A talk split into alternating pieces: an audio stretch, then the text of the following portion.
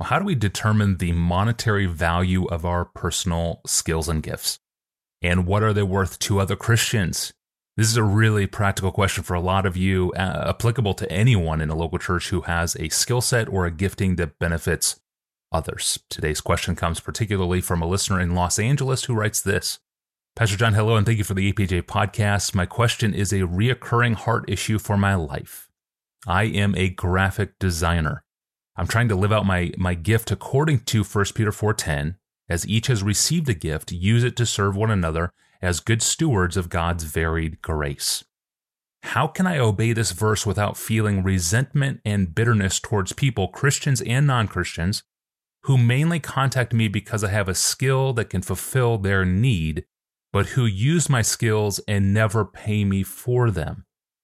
I often feel used and deemed worthy of quote unquote friendship by what I can do, not who I am.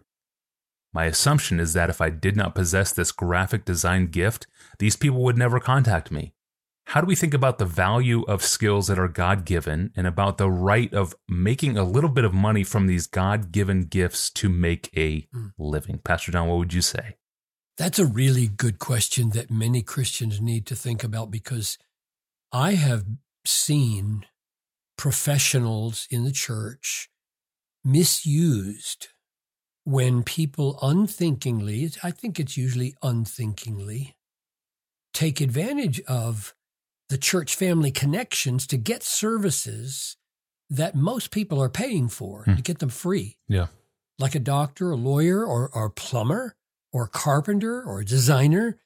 And, and people just ask them to do little jobs or little consultations, say, in the evening or after church that's their gift with, without even thinking how this may be un, unbiblical by mooching or exploiting.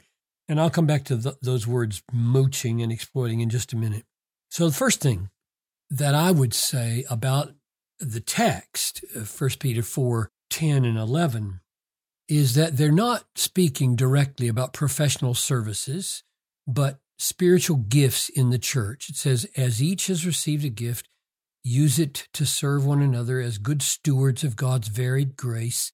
Whoever speaks, like preaching or teaching, as the oracles of God, whoever serves as one who serves in the strength that God supplies, in order that in everything God may be glorified through Jesus Christ. To him belong glory and dominion forever and ever. Amen. But even even though I think these are directly referring to spiritual gifts in the church, some of them are remunerated in the church. For example, when Paul says that some elders who have the gift of teaching should be paid, that's elevating some of these to the point of professional skills. Let the elders who rule well, this is 1 Timothy 5:17.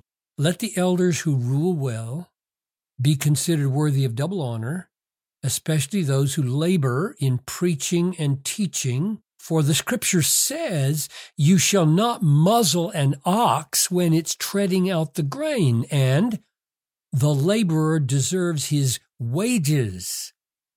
So I think some of those spiritual gifts rise to the level of vocational callings, which Paul says should be paid and that means I think it is fair to draw some principles out of these texts that do, in fact, relate to the question of natural gifts or natural skills that a person has and which they use to make a living. Uh, one principle is this God intends for us to work in order to make a living and not be dependent on others when not necessary. Here's where I get that. 1 Thessalonians 4:11.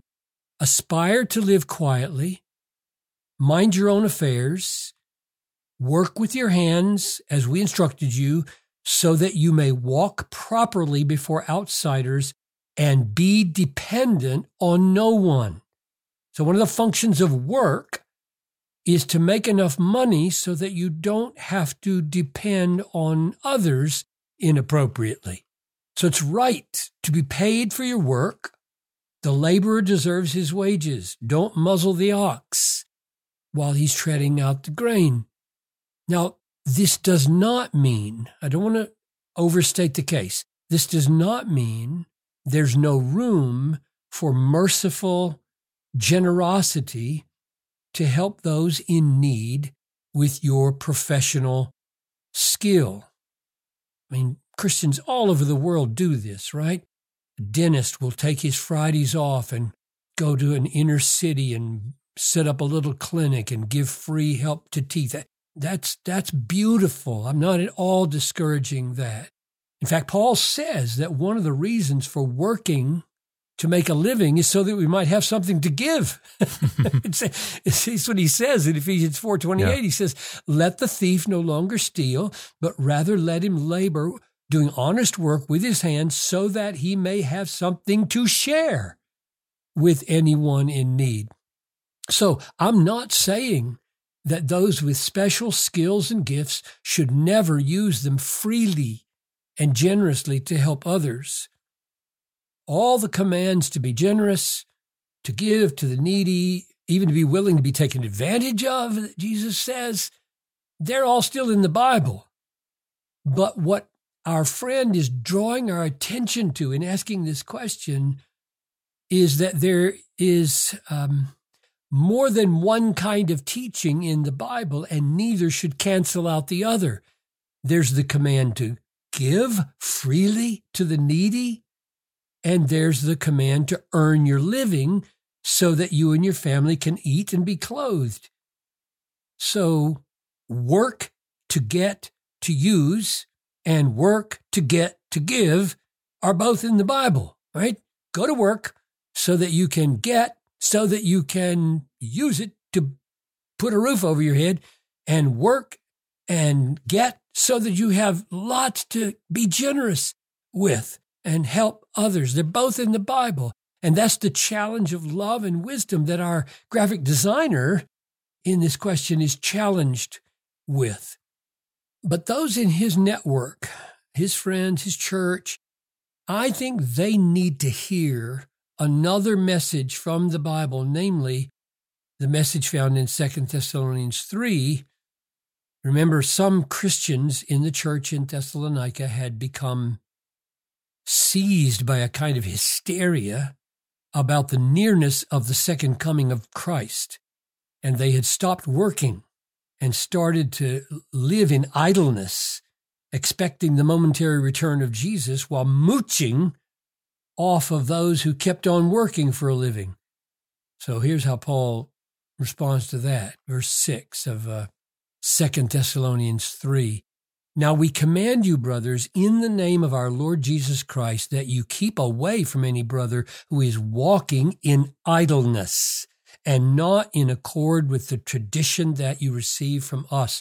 For you yourselves know how you ought to imitate us because we were not idle when we were with you, nor did we eat anyone's bread without paying for it.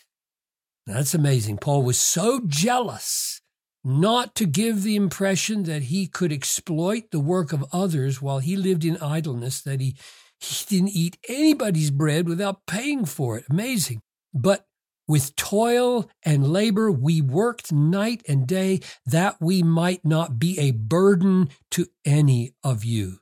Now, that's the message some of the believers need to hear who are taking advantage of people's services without paying for them. It was not because we do not have the right, this is Paul continuing in verse 9, it was not because we do not have the right, but rather to give you ourselves as an example to imitate. For even when we were with you, we would give you this command If anyone's not willing to work, let him not eat. For we hear that some of you are walking in idleness, not busy at work, but busybodies. So the point that I'm drawing out of that text uh, for our question is the network of Christians who are taking advantage of the work of others to get something that most people are paying for, they need to be taught. Don't do that. That is, don't presume upon that. Be willing to pay. If the skilled person wants to make a special gift to you, that's his to decide, not yours to expect. And to the graphic designer himself or herself, I couldn't tell which we're dealing with here, to, to him or her, I would say, pray that God would direct people's hearts in the right way. In other words, pray for people that they would wake up to what they're doing. And then perhaps talk to your pastor or teachers in the church to see if they can begin to apply the scriptures to this issue for a while in the church so that there's a culture in the church that includes both generosity and even willingness to be taken advantage of for Christ's sake, but also a sense that we must not mooch off of, we must not exploit those who are hard at work making a living, but rather take responsibility for our own needs instead of depending on others to give us freebies. Be- behind both those aspects of church culture, generosity and responsibility, those are the two poles I'm talking about. Behind both of those aspects of church culture is the grace of the Lord Jesus.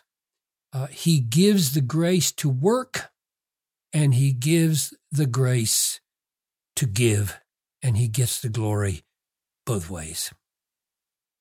Yeah, really good balance here, Pastor John. Thank you. And thank you for joining us today. Ask a question of your own, search our growing archive, or subscribe to the podcast, all at askpastorjohn.com. And speaking of learning to live out the authentic Christian life, what distinguishes the, the Christian life from the non Christian life? I'm your host, Tony Reinke. We're going to find out on Monday. We'll see you then.